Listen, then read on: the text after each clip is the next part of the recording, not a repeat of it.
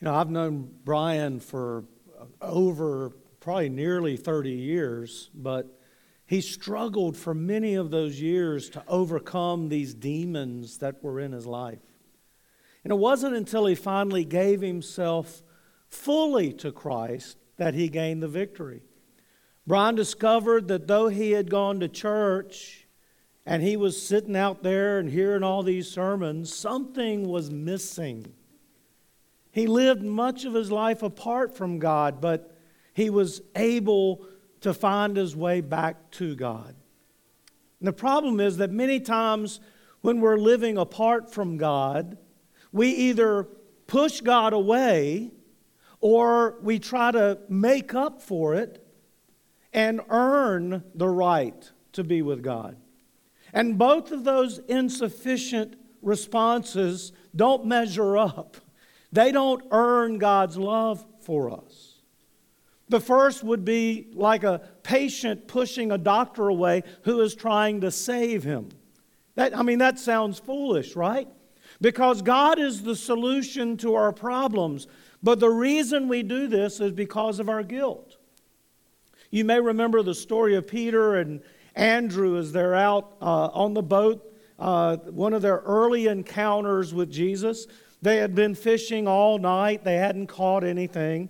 They had brought the boats in, they were sort of working on their nets, and Jesus has been preaching, and the crowd is getting bigger and sort of pushing him back a little bit. So he asked Peter and Andrew if he can get in their boat and if they will take him out away from the shore so he'll have some room to see the people and preach to them. Of course, Peter and Andrew said, sure. He got into the boat, and that's what they did. And uh, after he finished preaching, he told them, Take the boat out into the deeper water and cast your nets. Well, Peter didn't think this made much sense because they'd been fishing all night. And after all, they were professional fishermen. Jesus had been a carpenter, okay? It's like, you know, telling the carpenter how to build a cabinet. No, I, am not going to do that. But out of respect for Jesus, they did it. They caught so many fish. They had to have their buddies at the other boat come over and help them out, and their nets were breaking. And when Simon realized what was happening, he fell at Jesus' feet and he said, Go away from me, Lord. I am a sinful man. Now, Peter didn't feel like he was worthy to even be near Jesus because of his sin. But Peter would learn that being close to Jesus is exactly where he needed to be because of his sin. It's the best choice that a person can make in life. Some of you may be pushing Jesus away when he is trying to come near to you. This is the worst thing you could do. So I want to tell you don't push Jesus away.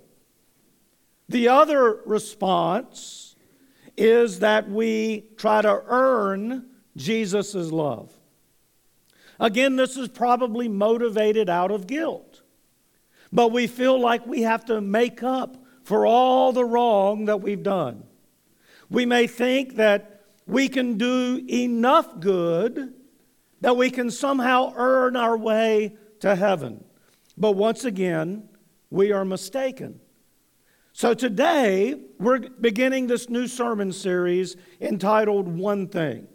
And it's really the words of the Apostle Paul, who was an excellent teacher. Paul could take some very complex, complicated ideas and sort of bring out a singular truth, one thing that we need to put in our pocket and take home with us.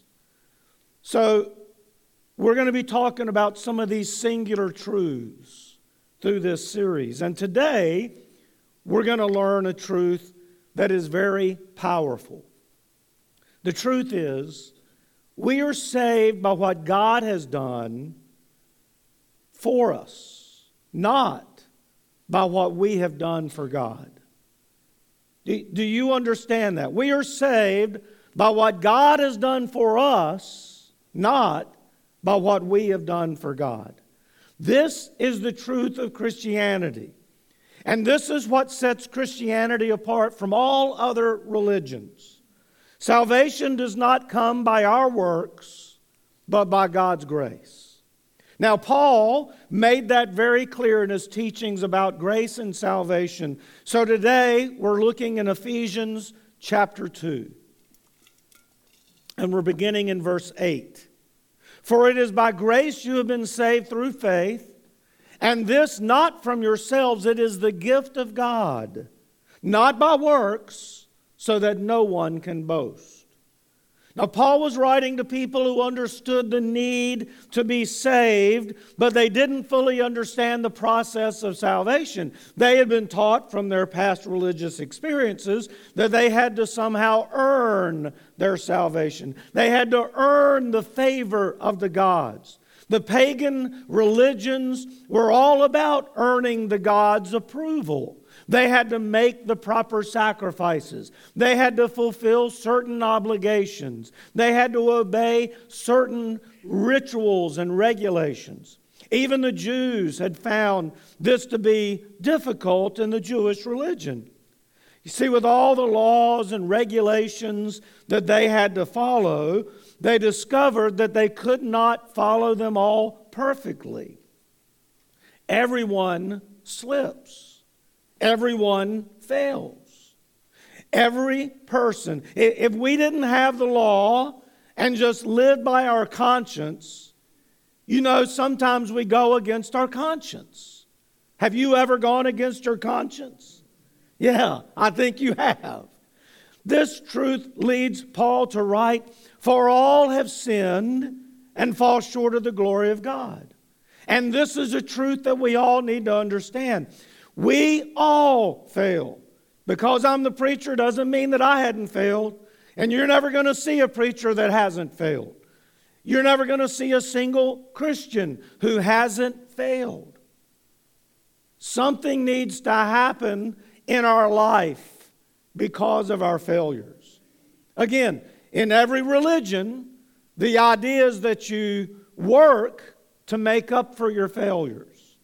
The Ephesians needed to understand that even if they served God and did wonderful things for God, they still could never earn His grace. And this prompted Paul to explain how grace works. So there's two simple things we need to remember about how grace works. And the first is we're saved by grace, not by works. Very important. Now, some people may say, well, why do I need to be saved? What am I saved from? As, as I mentioned earlier, we, we need to be saved because we are already condemned. Now, you have to think about this. We stand condemned because of our sin, and we all sin. So there's nobody that can say, Well, I haven't been condemned. I didn't earn hell. I didn't earn to be separated from God? Well, yes, you did. Everyone has. This is the result of disobeying God. We stand condemned. In Romans 6:23a, we read for the wages of sin is death.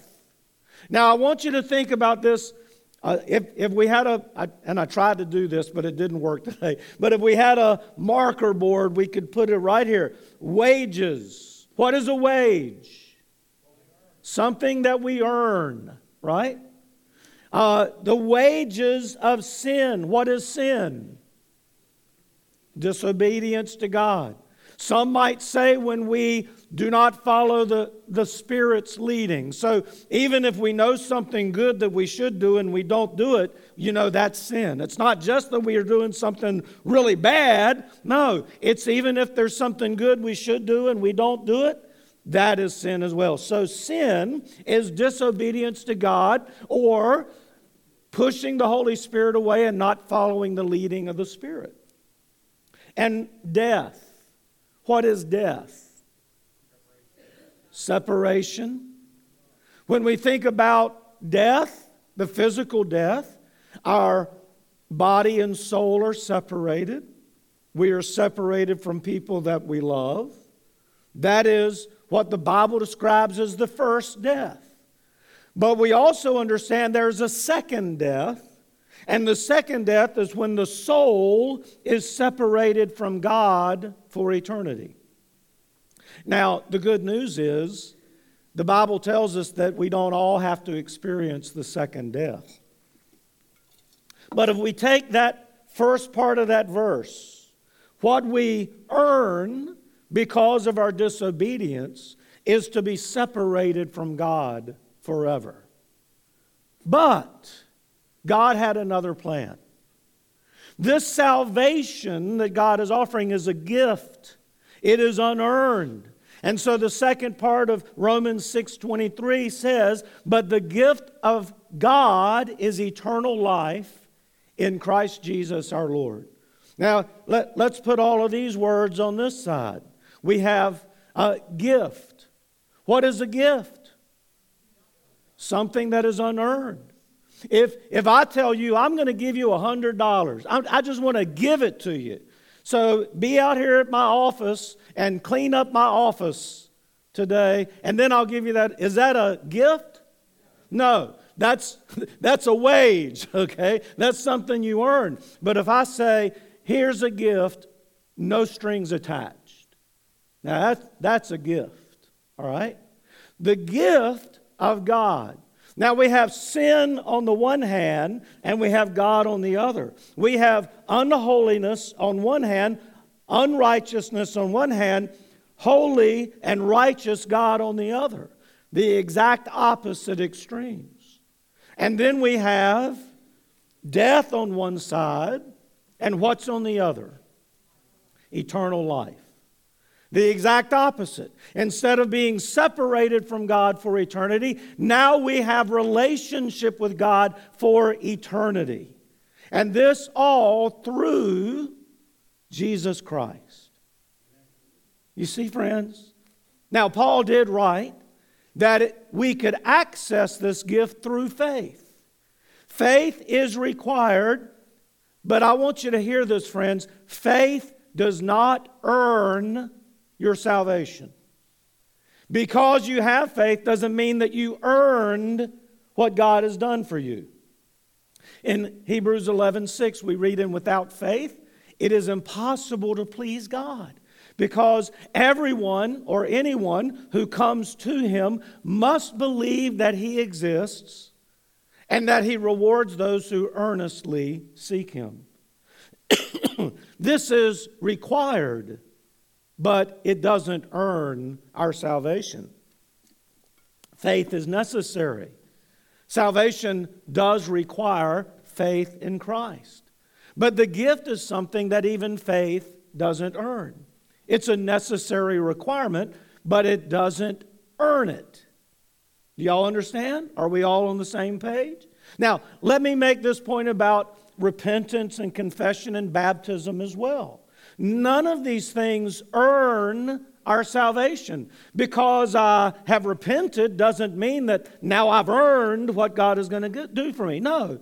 Um, because I was baptized doesn't mean that I've earned my place in heaven. No.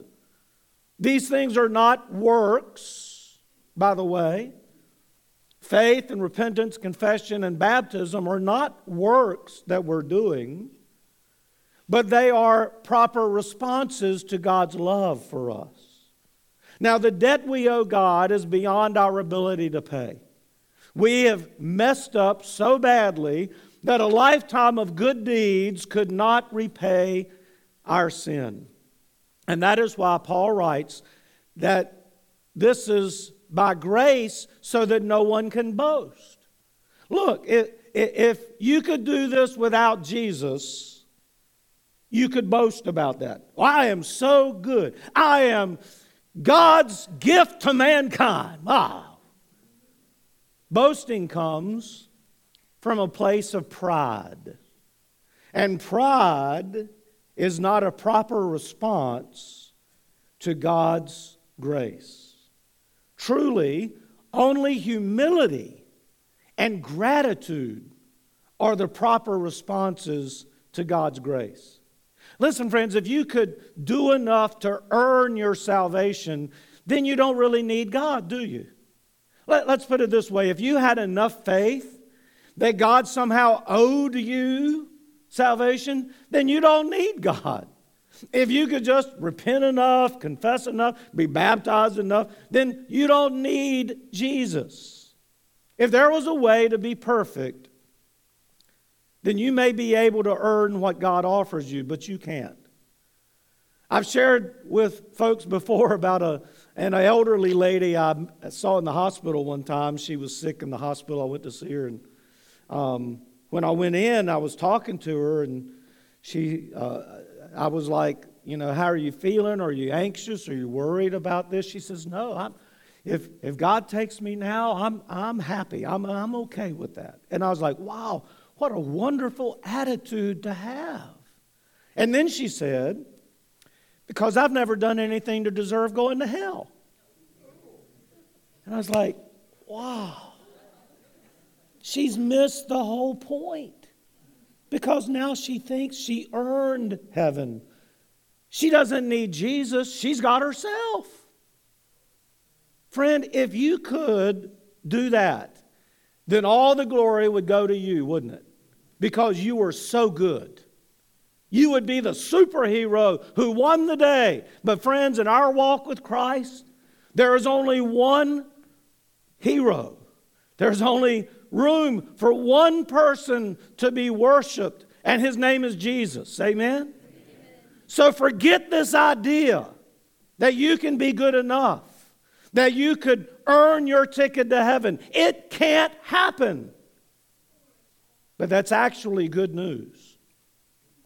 Honest people will always conclude that we are not perfect, and we never will be.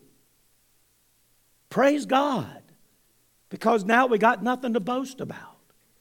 You don't have to be perfect to receive the gift of God. Praise God. Amen? And since there's no perfect people, the only people that are going to heaven are people that have imperfections. Grace is God's answer to our imperfections. So obviously, we are saved by what God has done for us, not by what we have done for God. Now, Paul would go on to write how grace and works work together. If we are not saved by good works, then why do we do them? And Paul explained that our works are in response to our salvation. We don't do the work in order to be saved but we do the work because we are saved. Y'all get that? Out of a gratitude of our hearts, we do the work. In Ephesians 2, the verse 10, for we are God's handiwork, created in Christ Jesus to do good works, which God prepared in advance for us to do. So Paul's thoughts were that God created us to do good works. God's purpose for our life is that we use the opportunities that God has given us to be a blessing to other people. We were created in God's image. Now, think about this. This is not in his physical image because God is spirit, but we think about being created in, with the character of God. We, we have the creative abilities because God put that into us. And God wants us to use all of that to help other people. God's desire is that we minister and serve others. In fact, when we're serving others, we are actually serving God. As Ephesians 6 7 says, serve wholeheartedly, as if you were serving the Lord, not people. Think about that. When you serve people, you are serving God. In fact, God planned the good works that we should do in advance. It's important to understand the difference between works for the purpose of earning favor and works done for the purpose of fulfilling God's plan for our lives. This is why, when we have opportunities to serve, we should take them. We are serving the Lord. We are grateful for the grace that He has poured into our life, and we want to do all that we can to express that gratitude through the works that He makes available to us.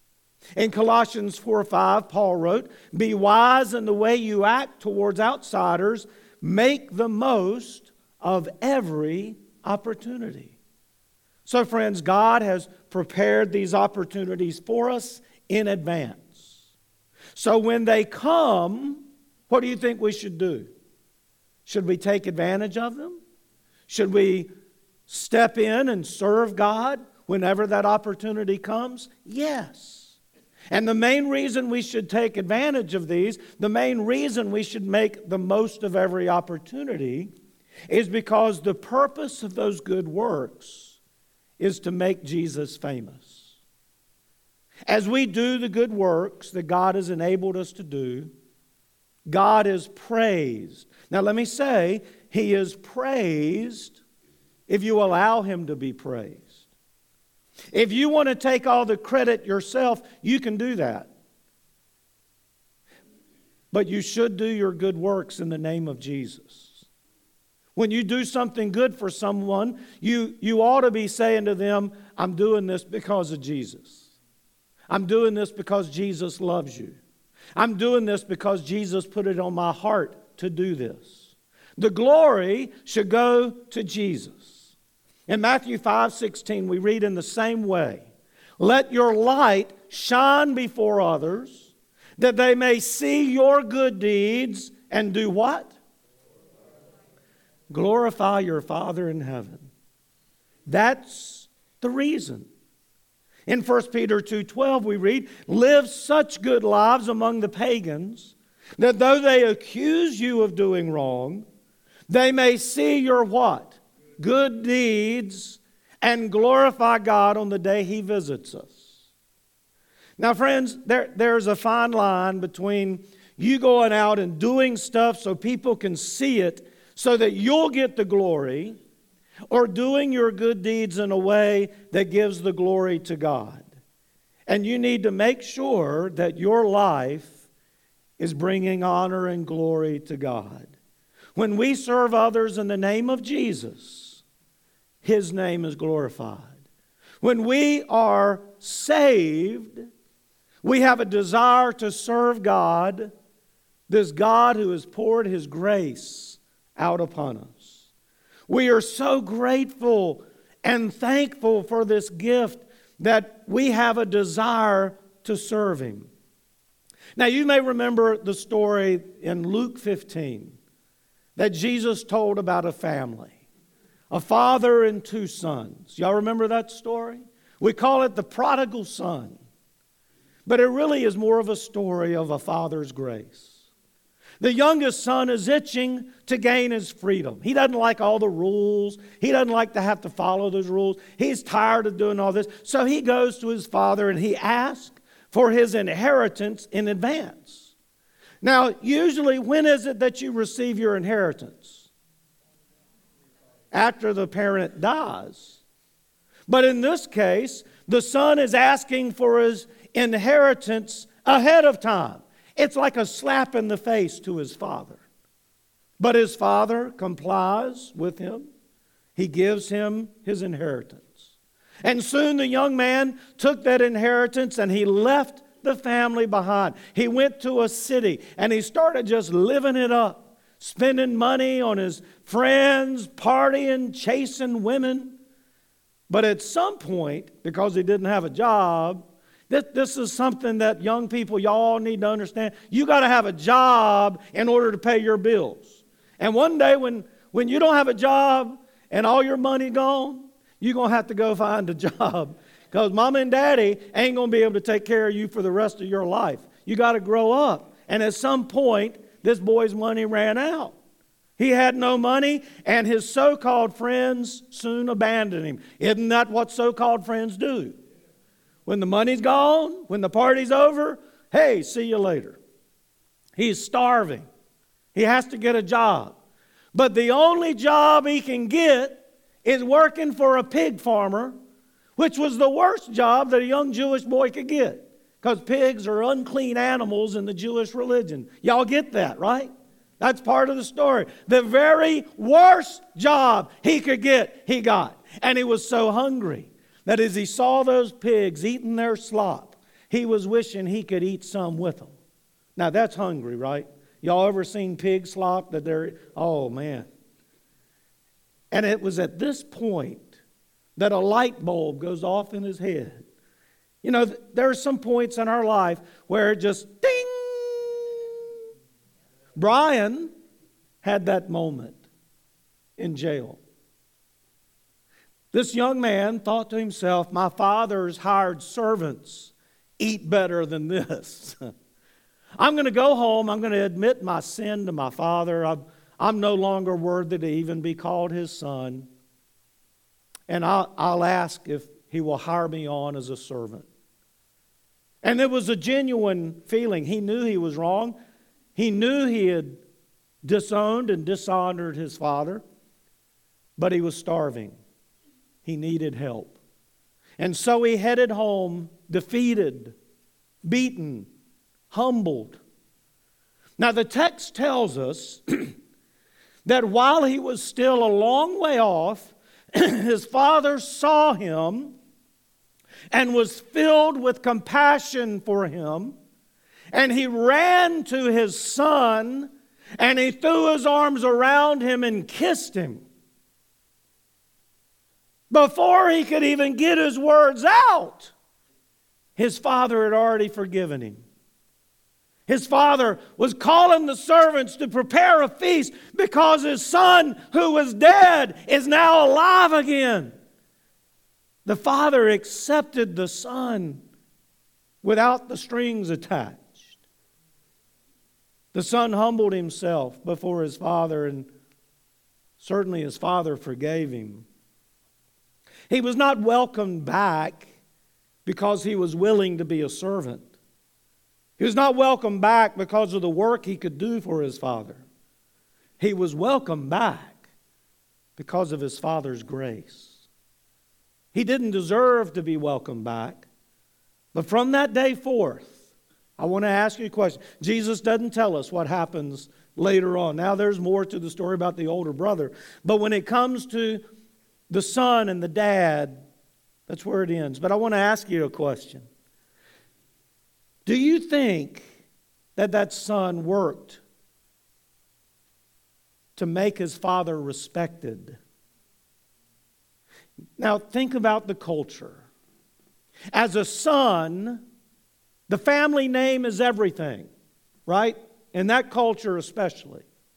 A son should have the desire to promote the father's reputation, and that would be paramount, again, in that culture.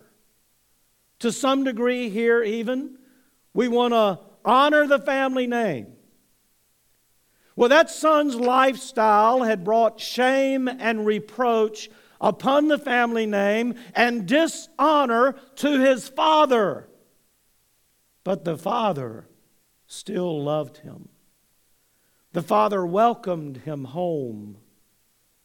And now, don't you think he would do everything he could do to make his father's name honored again?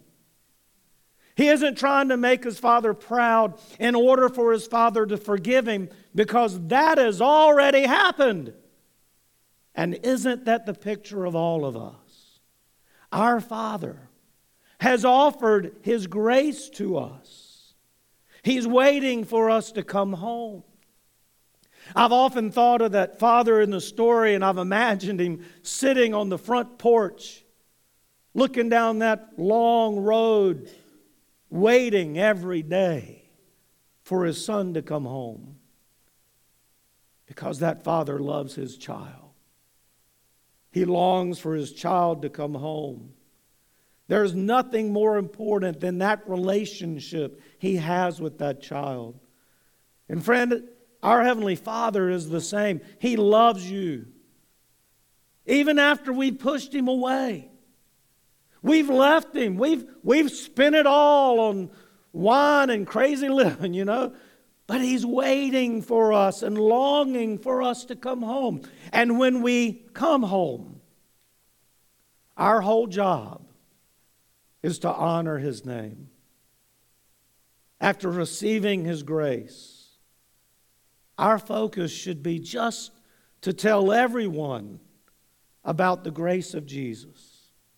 So, friend, I want to challenge you. Make Jesus famous because of what he's done for you. In your words and your actions, let it be clear that Jesus has saved you. You weren't saved by your own goodness. You were saved because God poured out his love on you. Now, live like it. Honor him. Make him proud. Be grateful. Thanksgiving is not just a day for the Christian, it is every day. Amen? Amen? Thank you, Father, that you did not abandon us in our worst day. Thank you that you did not push us away when we came home. Thank you that you loved us unconditionally. Thank you for your mercy and your grace. Father, we know we don't deserve all that you've done. We praise you and we want to serve you. Make us aware of every opportunity that you have prepared in advance for us to do. And help us to live faithfully and do that work so that we can honor and lift up the name of Jesus. And it's in his name that we pray. Amen.